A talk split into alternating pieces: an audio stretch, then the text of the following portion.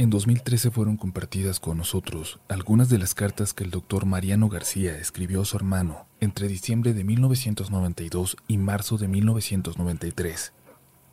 En ellas relataba su participación en el supuesto exorcismo que se realizó en la ciudad de Tijuana, Baja California, durante ese periodo de tiempo, omitiendo detalles que podrían dar pie a malinterpretar la participación del doctor. Esta es la historia. Esto es Exorcismo en Tijuana.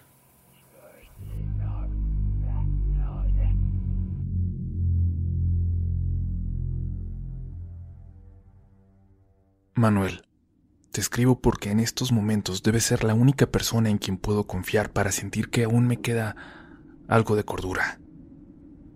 Tú mejor que nadie sabes que desde muy chico he sido completamente ateo y que nunca di importancia alguna a esas historias de espantos que tanto le gustaban a nuestra familia. Por favor, ten presente eso y todo lo que sabes de mí.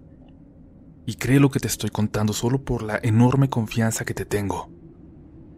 Créeme tú, por favor, porque yo apenas puedo creer en mis propias palabras al momento de escribirlas. Supongo que está de más pedirte que no lo compartas con nadie. Hace una semana recibí una llamada de Rogelio, un compañero mío de la prepa que debes de recordar. Él produce desde hace meses un programa de radio sobre leyendas y relatos de espantos. Me dijo que estaba por pedirme un favor enorme y que necesitaría de mi total discreción. No voy a hacer el cuento largo, pero esa misma noche nos reunimos en casa de Rogelio. Lino, el locutor del programa, Damián, su asistente, Carlos Camarena, un sacerdote muy amigo de Rogelio, y yo. Hicieron para mí un recuento de la situación desde hacía días estuvieron recibiendo llamadas en el programa de radio de una mujer llamada Carmen, que les pedía ayuda pues sospechaba que su hija, Carolina, estaba poseída por el diablo. Obviamente ni Lino ni Rogelio lo creyeron, pero le dieron entrada para llenar un espacio del programa con lo que pensaron era otra historia de su gestión. Otra persona ignorante que confundía un padecimiento mental tal vez con una posesión demoníaca. Y esas llamadas siguieron llegando, día con día, durante toda la semana. Y tuvieron oportunidad de escuchar cada vez más y más claro a la chica poseída a través del teléfono. Incluso al aire. Cambiaba de voz por completo a la mitad de una oración y hablaba en idiomas que ninguno de ellos podía reconocer. Ellos estaban, como te podrás imaginar, contentísimos, pensando que esta mujer con algún trastorno mental que había visto demasiadas películas de terror les había caído del cielo para aumentar la audiencia del programa. Y creyeron eso, hasta el viernes de la semana pasada. Poco antes de las once, como todas las noches, recibieron esa llamada. Esta vez no era la madre asustada pidiendo ayuda para su hija. Esta vez era la chica la que hablaba. Con una voz tranquila, burlona. Les dijo que ya no iban a hablar más con su madre. Tanto Lino como Rogelio, que escuchaba atento en los controles, temieron lo peor y sintieron inmediatamente la culpa de no haber atendido de otra forma a una enferma mental posiblemente peligrosa solo por ganar algo de audiencia. No tuvieron mucho tiempo para pensar en esa culpa. Las luces se apagaron en la cabina. Un sonido extraño se escuchó en sus audífonos y un frío tremendo se apoderó de todo el lugar. Cuando la luz volvió a la cabina y los controles volvieron a funcionar, tenían llamadas entrantes en todas las líneas disponibles. La gente llamando decía que, cuando la llamada salió del aire, se escucharon carcajadas mezcladas con alaridos que continuaron por casi un minuto. Algunos radioescuchas estaban asustados, pero la mayoría estaba muy molestos pensando que todo se trataba de un truco para engañar al público. Lino pidió entonces al aire que todos empezaran a orar por la pobre señora Carmen y su hija Carolina, y el resto del programa se llevó a cabo sin más historia de terror. La mañana siguiente, como todas, se reunieron, pero más que para preparar el programa de lunes, se comunicaron al número de teléfono de la señora Carmen. Cuando su voz les respondió, todos estuvieron un poco aliviados. Entonces le pidieron su dirección para ir a verla y ahora sí tratar a fondo la historia.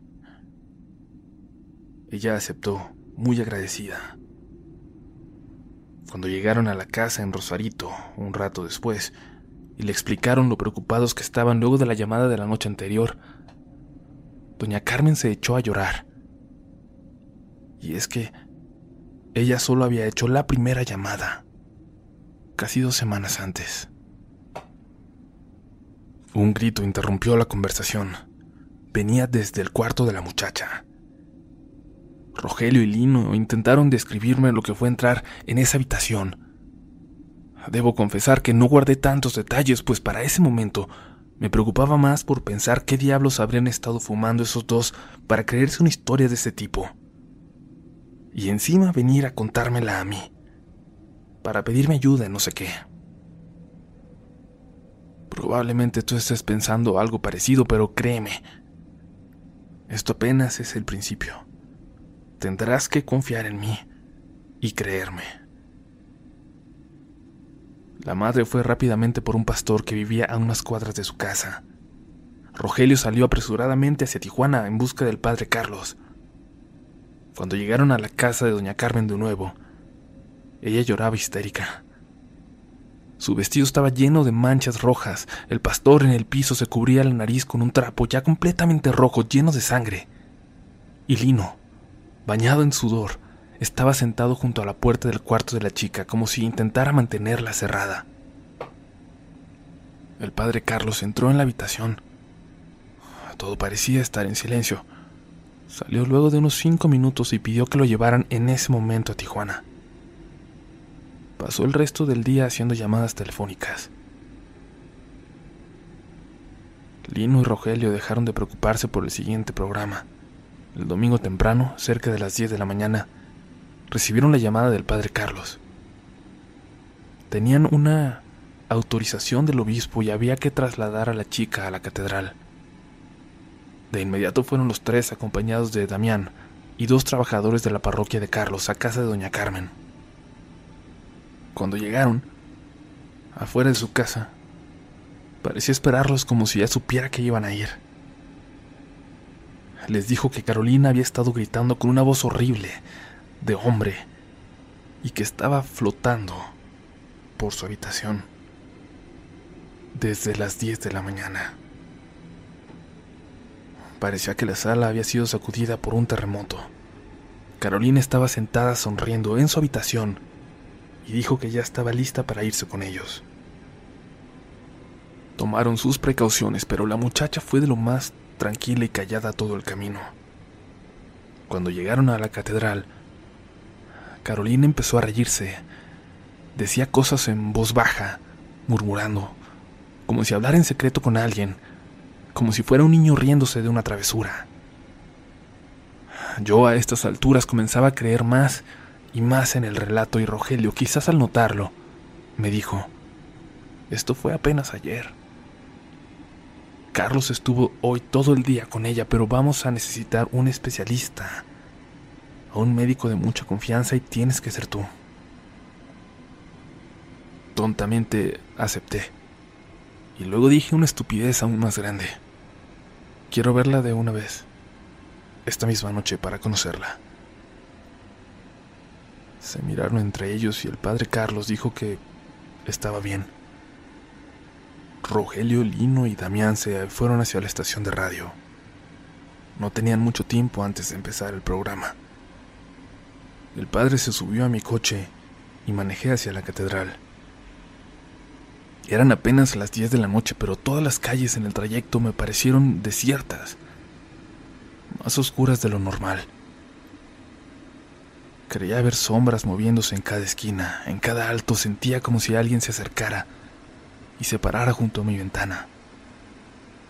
El padre Carlos lo notó y me dijo, yo también puedo sentirlo, Mariano. Que Dios se apiade de nosotros.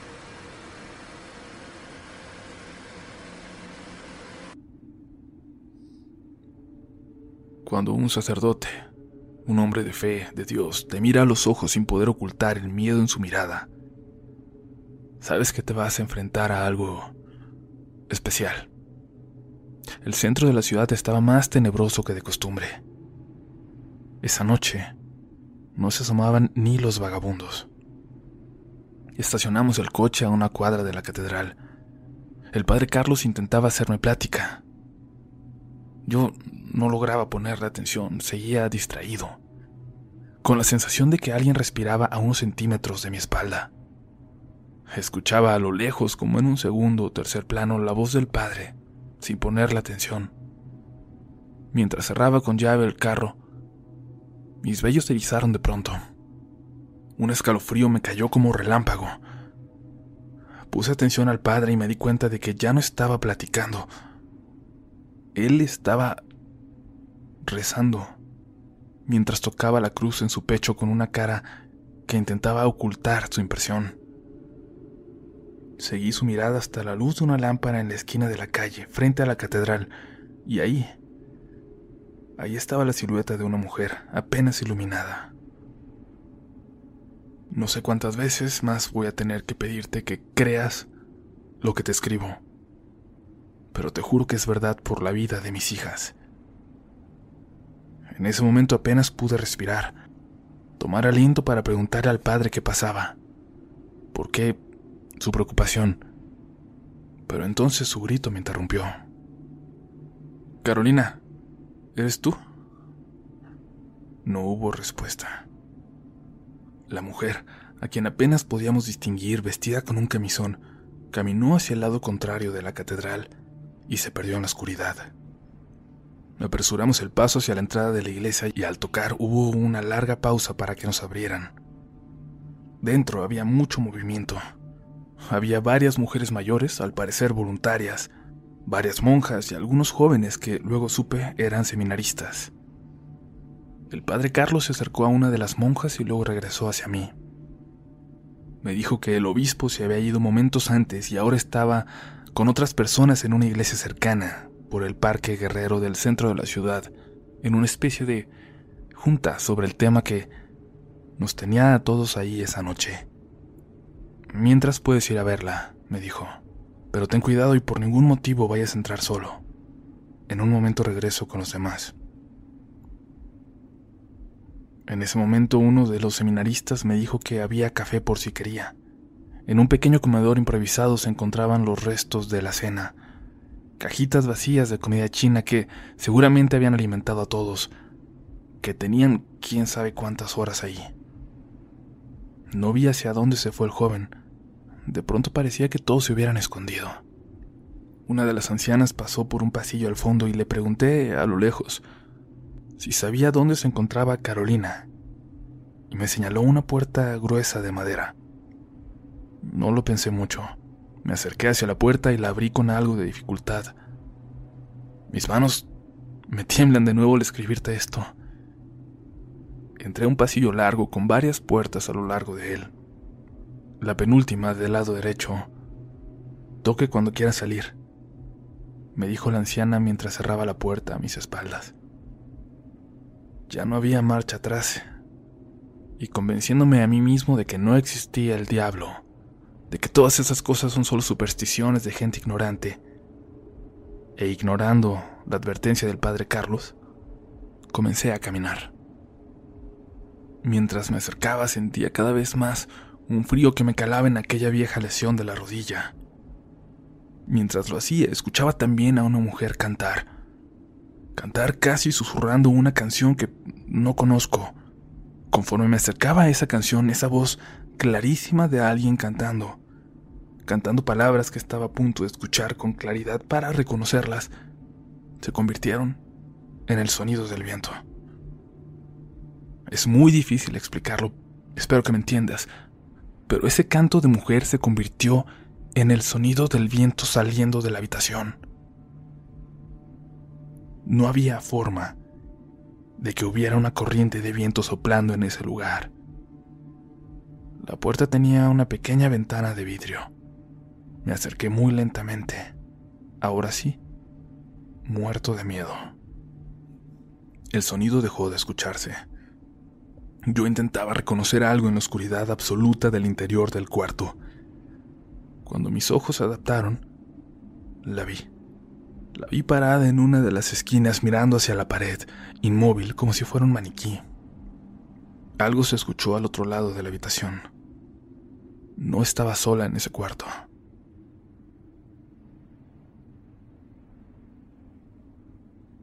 El doctor Mariano se alejó de la ventana de la habitación. En la oscuridad había logrado ver a Carolina dentro de la habitación y junto a la puerta, muy cerca de él, observó con claridad otra silueta.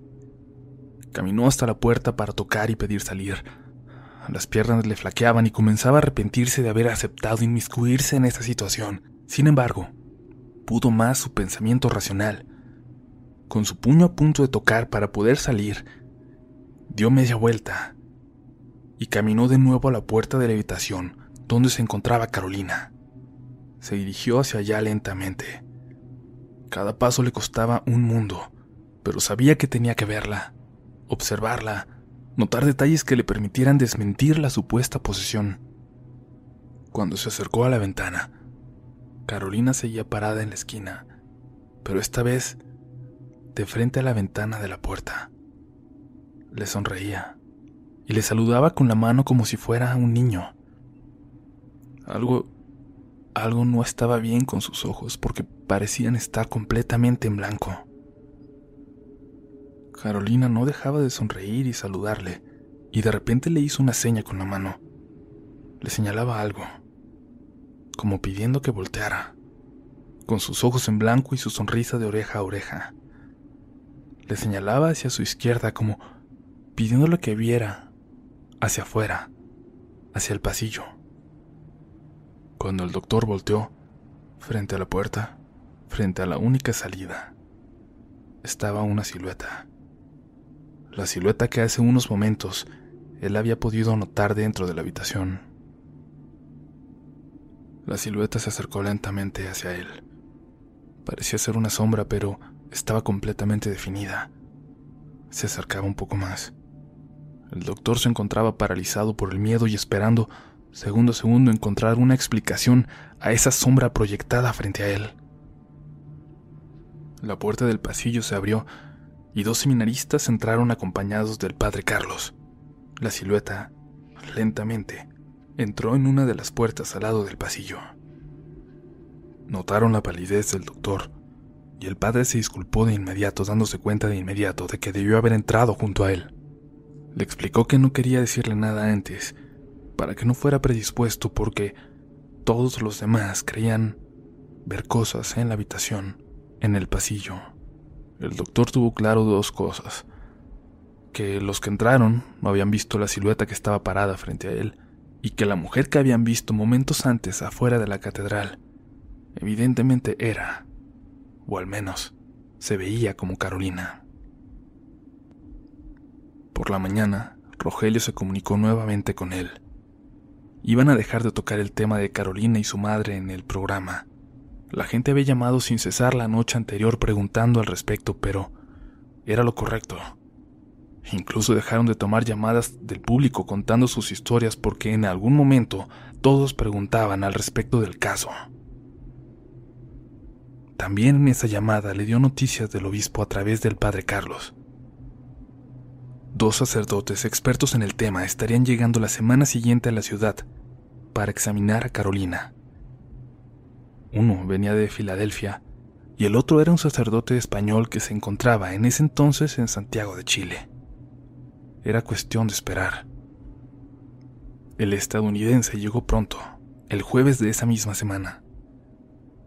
Pidió ver a Rogelio y a Lino. Sospechaba que habría alguna trampa en todo ese asunto del programa de radio. Ellos le pidieron al doctor que los acompañara. Como no había forma de hacerlo en otra hora, el padre accedió a reunirse con todos después del programa de radio, a las once y media. Se vieron en la casa donde se estaría quedando, un lugar prestado por un amigo del obispo en la colonia Chapultepec. La reunión no fue para nada como la imaginaron. El padre parecía abierto y comprensivo, asintiendo a todo lo que decían ni siquiera se inmutó ante lo que ocurrió en la cabina de radio. Tan solo se dedicaba a tomar apuntes de todo lo que le iban contando. Luego de casi una hora de plática sin pausa, le preguntaron si dudaba de algo o si les estaba tomando en serio. Y es que ellos sabían que se habían reunido por el recelo del padre al respecto del origen de la historia. El sacerdote entonces fue claro al respecto. Les dijo que cuando le informaron estaba seguro de que se trataba todo de unos charlatanes armando un caso para beneficio de su programa, pero cuando llegó, lo primero que hizo fue acudir al lugar donde se encontraba Carolina. Y ahí, unos segundos le bastaron para darse cuenta de la veracidad del caso. Luego, hizo una llamada al Vaticano. No al obispo, no a la arquidiócesis, directamente al Vaticano. No hay ninguna casualidad, les dijo. Se presentó de esa forma por algo. La señora les llamó a ustedes por una razón y se manifestó con ustedes por algo. Yo les recomendaría dejar de hacer el programa por el tiempo que dura el proceso. Se miraron sorprendidos entre ellos y le dijeron que eso no sería posible. Lino tenía otro programa por la mañana, pero este era el gran proyecto de Rogelio.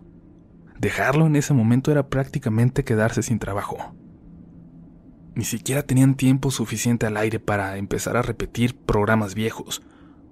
Dejarlo no era una opción. El sacerdote entendió y les dijo que aunque no podían estar durante el proceso en la habitación, sí podían permanecer cerca en la iglesia. A Mariano le pidió mantenerse muy cercano y que entrara a la habitación de ser necesario. Empezarían en cuanto llegara el último sacerdote, el único con experiencia real, a liderar un proceso así, un exorcismo. El programa del viernes comenzó de manera normal. Por primera vez en la semana abrieron las líneas al público. Al no haber tenido tiempo de recibir con anterioridad historias suficientes para contar durante la emisión, tuvieron que hacerlo. Damián, recibiendo las llamadas, les dejaba claro que pronto sabrían más del caso de Carolina y doña Carmen, pero que por ninguna razón podían preguntar al aire sobre eso. Cerca del final, la llamada de una mujer les llamó la atención.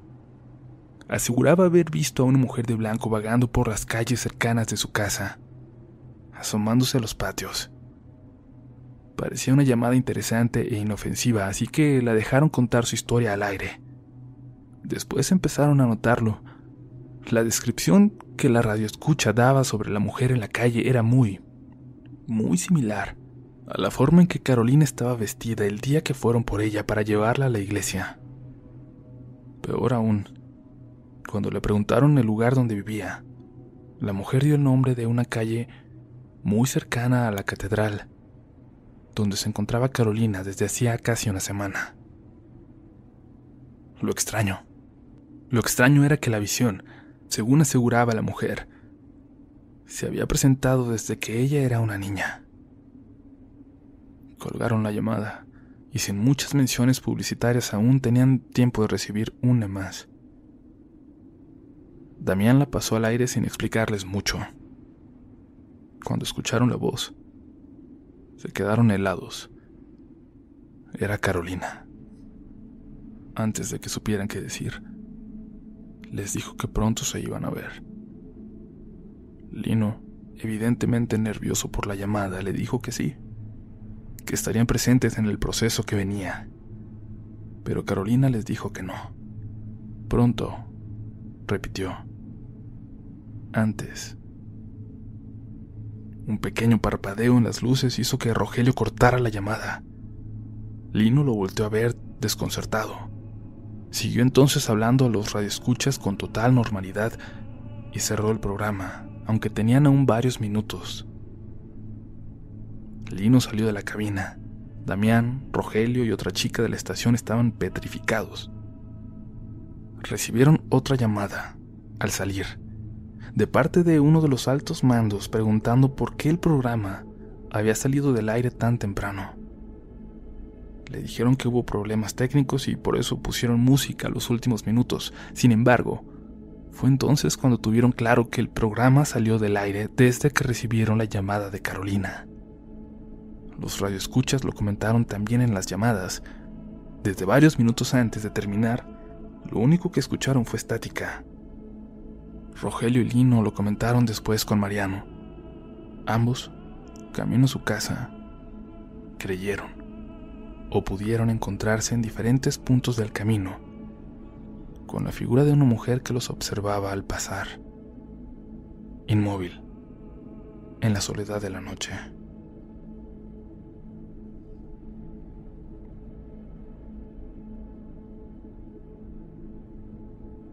Ayer comenzaron con la expulsión. Solo Rogelio estuvo toda la noche en el lugar. No sé si alguna vez has pensado en cómo cómo es esto realmente, más allá de las películas. Pero no hay descanso. Los sacerdotes se han turnado para estar en permanente lucha. Yo he dormido en el pasillo. La primera vez que tuve que entrar habían pasado varias horas. Los ojos se me llenan de lágrimas al recordar, al recordar y escribirte lo que vi. Cuando entré, cuando me llamaron para ayudar, Carolina estaba levitando, al menos unos 30 centímetros sobre la cama. Recuerdo los gritos de terror de una monja muy joven que tuvo que salir del lugar histérica, y la mirada vacía de un sacerdote muy anciano que lo presenció todo desde fuera del cuarto. No ha vuelto a acercarse. Entré continuamente cuando Carolina estaba calmada y me preocupa mucho lo débil que se encuentra. No sé si un cuerpo tan joven, tan frágil como el suyo, pueda soportar un proceso así. Me preocupan también los sonidos que hay aquí alrededor, aquí en mi casa, cada que intento escribirte al respecto. La salud del doctor comenzó a deteriorarse, lo mismo que la de Rogelio y Lino que incluso parecían haber pescado una gripa tan fuerte que no los dejaba ni pararse sin presentar mareos. Veían la debilidad también en los sacerdotes, en la señora Carmen. Parecía que todos se debilitaban al mismo tiempo que el cuerpo de Carolina. Se iba a cumplir un mes del inicio del proceso cuando le comunicaron a Rogelio que su programa saldría del aire. Nunca pudieron recuperarse de ese caso, y del miedo que les provocaba volver a tocar el tema. Después de eso, de las pocas llamadas que pasaban al aire, se limitaban a avistamientos de ovnis o historias de duendes y demás situaciones más fantasiosas o divertidas que realmente aterradoras. Algunos días después, ya sin programa que grabar, acudieron todos a la catedral a apoyar a doña Carmen que todavía se negaba a despegarse de su hija. Todos, Rogelio, Damián, Lino, el padre Carlos y el doctor Mariano, que ya para entonces compartía la tarea con un médico que había venido también de Estados Unidos. Se vieron en un café de la Avenida Revolución. Era muy noche. Había algo en el ambiente. Un miedo y una tristeza a la vez que parecía embargar a todos alrededor. No lo decían, pero todos estaban tomando valor para acercarse al lugar.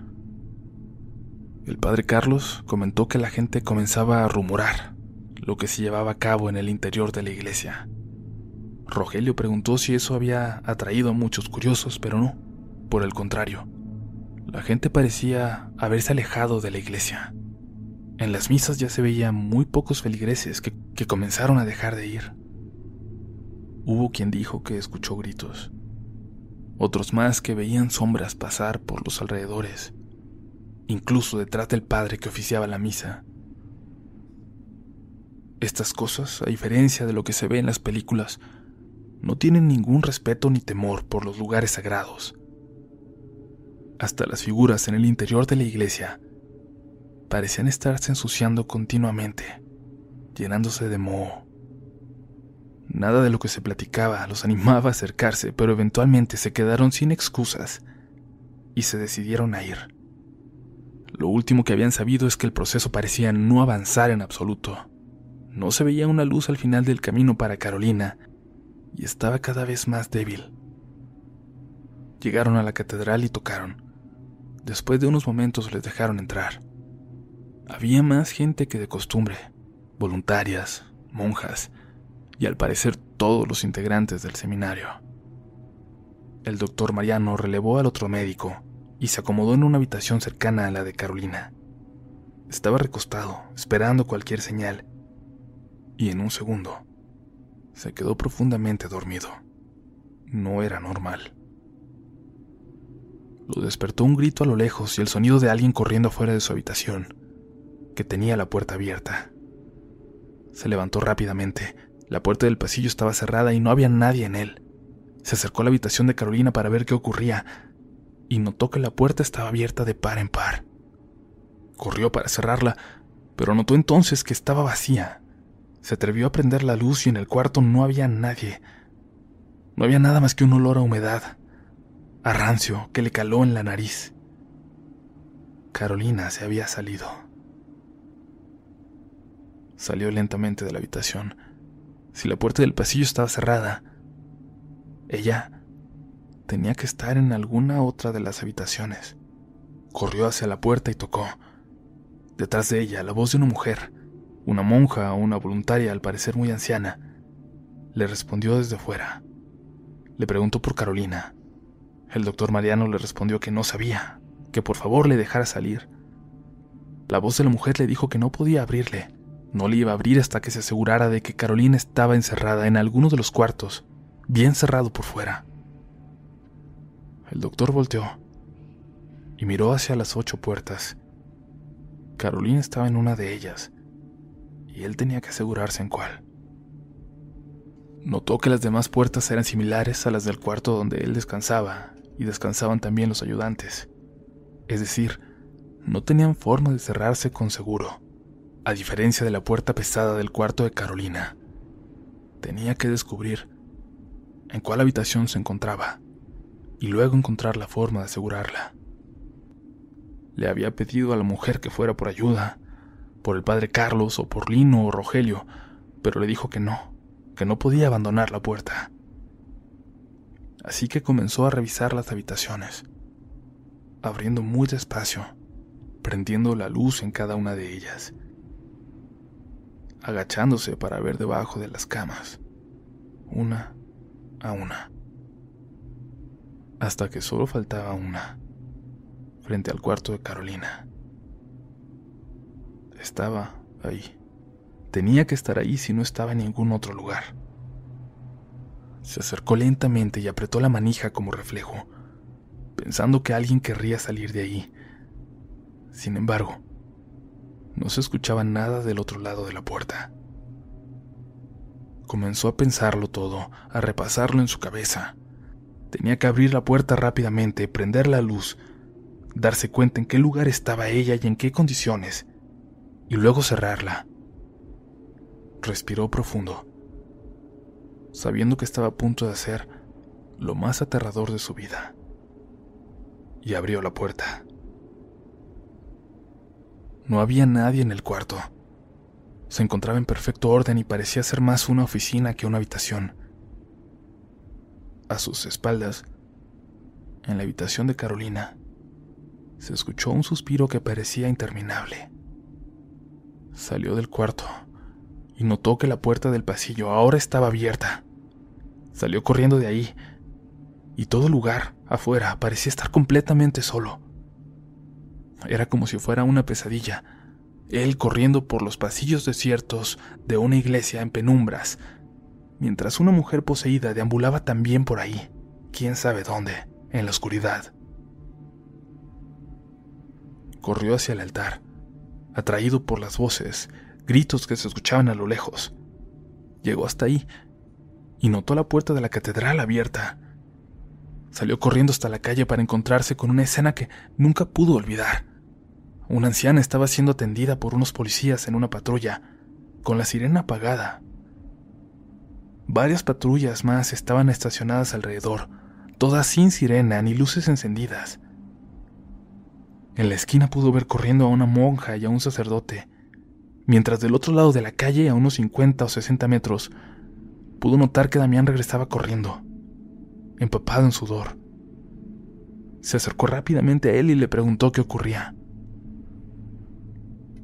Carolina se había salido. En un momento de descanso del proceso, cuando salieron los sacerdotes de la habitación, un alarido de repente llamó la atención de todos. De alguna forma, Carolina se encontraba en el altar, burlándose, haciendo ademanes como si estuviera oficiando una misa.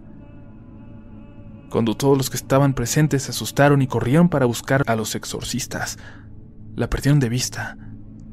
Y luego los gritos en la calle les hicieron saber que ya se encontraba afuera. Salieron todos, todos, incluidos Rogelio, Lino y Damián a buscarla. Comenzaron a llegar patrullas, en completo silencio, y se unieron a la búsqueda. El doctor regresó para ayudar a la mujer que atendían los policías, y al parecer ya estaba mejor. Le preguntó si era ella quien no lo dejaba salir del pasillo, pero le dijo que no, que hacía ya mucho rato que nadie estaba dentro de la iglesia, que solo estaba él. Carolina se fue corriendo por la calle, a carcajadas, triunfales podrían decir, y ya no se le volvió a ver. El doctor Mariano estuvo preocupado mucho tiempo por las condiciones tan débiles en las que Carolina se encontraba en ese momento. Sin la atención médica que requería, podría haber estado a punto de morir. No soportó la culpabilidad y la incertidumbre. Se sentía responsable de no haber logrado ayudar a la muchacha y de una madre que desde entonces caminaba por las calles cercanas a la catedral con una foto de su hija, siendo ignorada por todos los transeúntes cuando les preguntaba si no la habían visto.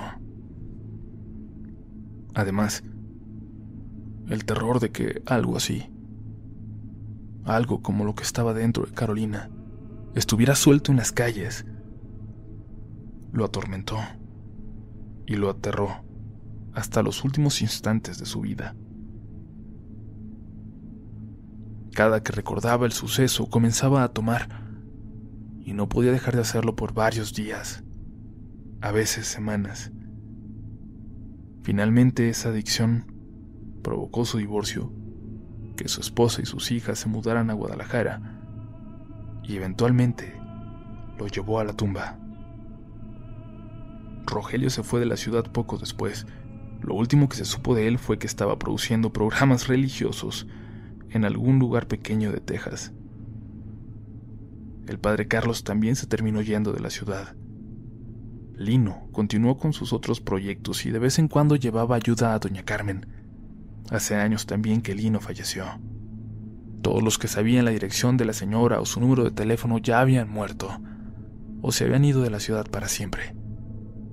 Eventualmente también se le dejó de ver. Se dejó de ver a la señora con las fotos de su hija alrededor de la catedral. Sin embargo, la historia parece no haber desaparecido por completo. Vendedores ambulantes y gente que trabaja cerca de la catedral de noche siguen contando sobre la mujer de blanco que pasea por las calles a altas horas de la madrugada, sin saber, eso sí, toda la historia que hay detrás.